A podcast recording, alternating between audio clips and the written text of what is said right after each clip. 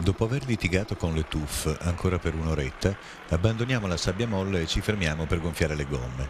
Ci dirigiamo verso il pozzo di Aratan, cercando il passaggio su zone spesso lastricate di pietra. Aratan è un importante punto d'acqua lungo l'antica pista che segue la base della Falesia che collega Tidikia, Ticit e Walata.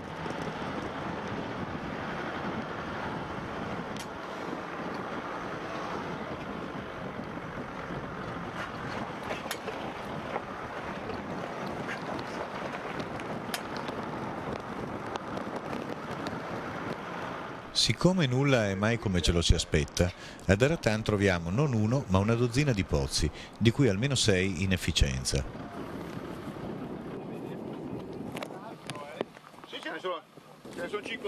Troviamo evidenti segni di passaggi recenti di pastori con i loro animali, ma non si scorge anima viva.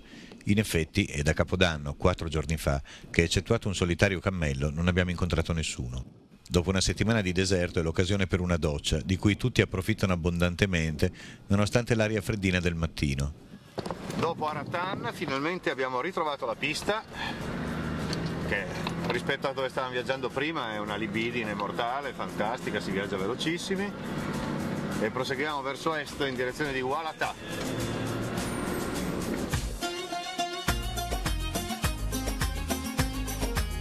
Ad un'oretta di distanza deviamo dalla pista principale per portarci sotto le colonne di Es Sba, un grande gruppo di rocce scavate dal vento che emergono dalla sabbia che ricopre la falesia.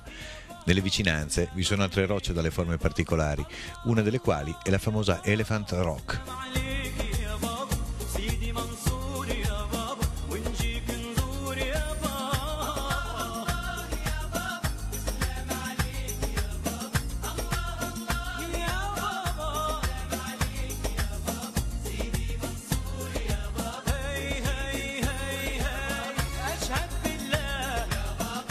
Tutta la giornata viaggiamo tra la Falesia e i grandi Acleier, le zone di tuff e sabbia molle che si estendono verso sud. Dopo la giornata di ieri abbiamo capito cosa significa cercare di attraversarli. Qualche dunetta mobile ogni tanto nasconde le tracce, ma la cosa non preoccupa in quanto la direzione da tenere è chiara. Giungiamo quindi alla base dell'Engie. Si tratta di un promontorio roccioso che si stacca dalla Falesia puntando in direzione sud. Si potrebbe aggirare con una deviazione non lunga, ma trattandosi di uno dei luoghi mitici della Paris-Dakar, che diamine, va affrontato. Il lato ad ovest, quello da cui arriviamo, è un grande sabbione di riporto che porta ripidamente fino alla sommità. Visto da sotto fa una certa impressione e sembra difficile salirvi. Ma nonostante la guida ci sia io, in un colpo solo siamo in cima e ci mettiamo alla ricerca della discesa. La cosa si rivela più difficile del previsto. L'Ancien Piste Dakar è un passaggio scosceso, non si vedono tracce e nemmeno la parte più a valle, decisamente rischioso. Chiediamo lumi a qualche locale, ma non ci capiamo. Poi arrivano dei ragazzini cammellati che capiscono al volo cosa cerchiamo e ci indirizzano, scortandoci per un po', verso la Nouveau Piste Dakar, che si trova qualche chilometro più a nord-est.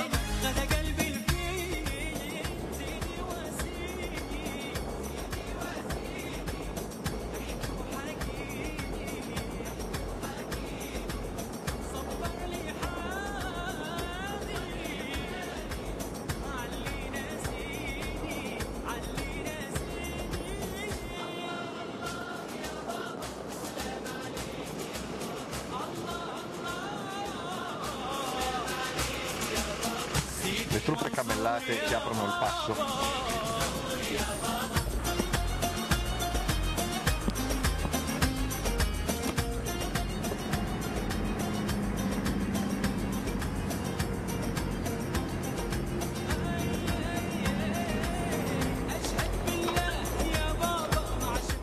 Il sole è basso e decidiamo che la discesa dell'Engie sarà per domani. Trovata una piccola duna, ci fermiamo per il campo. I tre ragazzi ci raggiungono e come ormai d'abitudine cercano di scambiare un po' di raschietti e punti di freccia. Dato che ormai siamo un po' il loro cinema, si siedono a terra e assistono alla preparazione di spaghetti, aglio, olio e peperoncino. Contrariamente alle mele che non hanno voluto, forse non ne hanno mai viste e temono la novità, gli spaghetti sono di loro gradimento.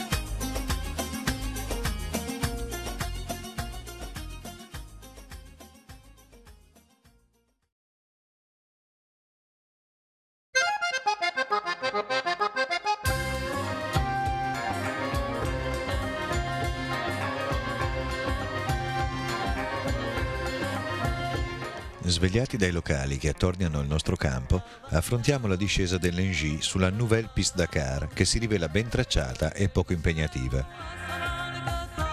Nella piana sottostante, a breve distanza, presso un ammasso di rocce che emergono dal terreno pianeggiante, troviamo una grotta occupata da due pali per tenda, evidentemente depositati lì da qualche nomade, ed una serie di graffiti rupestri.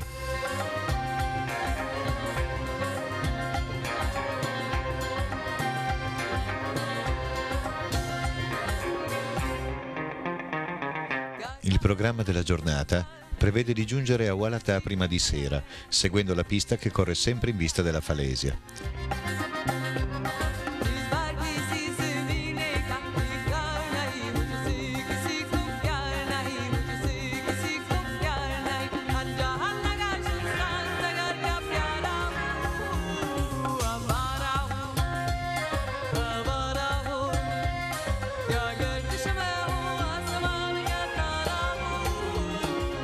Il terreno che affrontiamo è vario.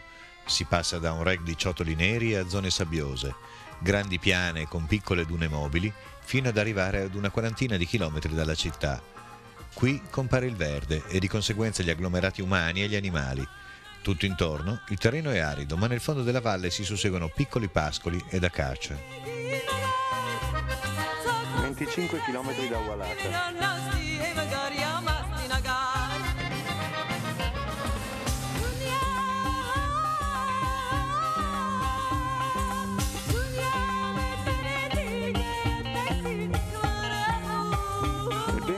Mauritania ci sono anche le mucche. Siamo a 20 km a est di Walata più o meno. Il primo incontro con un mezzo meccanico da quando, cinque giorni prima e 1200 km più a nord-ovest, abbiamo lasciato il Galluia, sembra quasi irreale. È un camion in panne di gomme. Lasciamo loro delle toppe per riparare le camere d'aria che denotano una sconfortante somiglianza con un colabrodo. Ma ormai ci siamo. Walata è davanti a noi, alla fine del boschetto di acace tra le dune che ne è anticamera.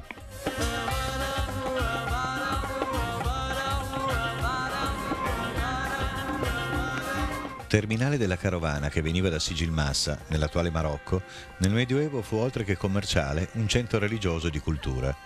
Numerose università vi avevano sede, in concorrenza con Timbuktu. Anche qui, come Ouadan e Cinguetti, si trovano antiche biblioteche di famiglia, con manoscritti risalenti fino all'anno 1000.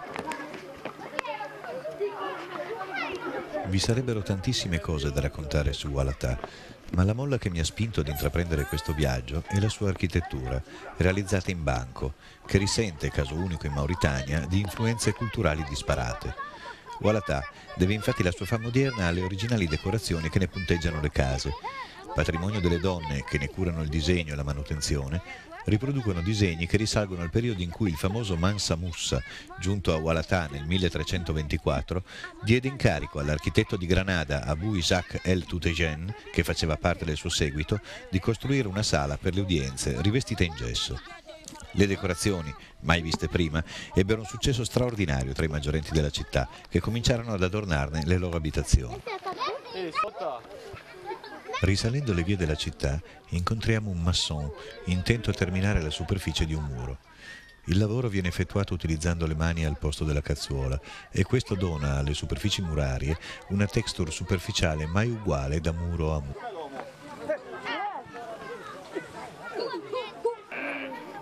La risalita della città ci porta davanti alla moschea, che è stato oggetto di disinsabbiamento nel 1988 e di restauro e ricostruzione nel 1990.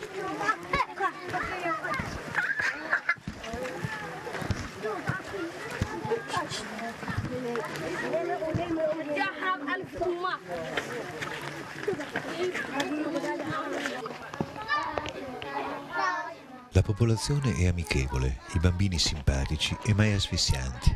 E poi ci sono le donne, belle ed ormai molto più remissive da soggettate all'Islam di quanto non racconti uno scandalizzato Ibn Battuta, il grande viaggiatore arabo, giunto qui nel 1356 nella sua opera, La Rila.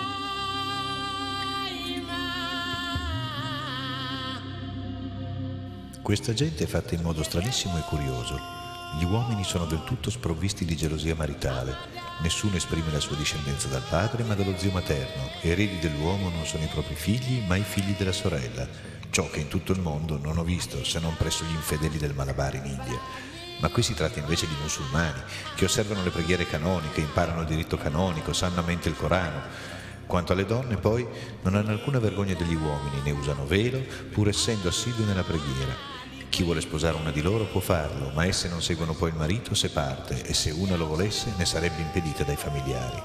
Lì le donne hanno amici e compagni tra gli uomini estranei e così anche gli uomini hanno donne estranee per amiche.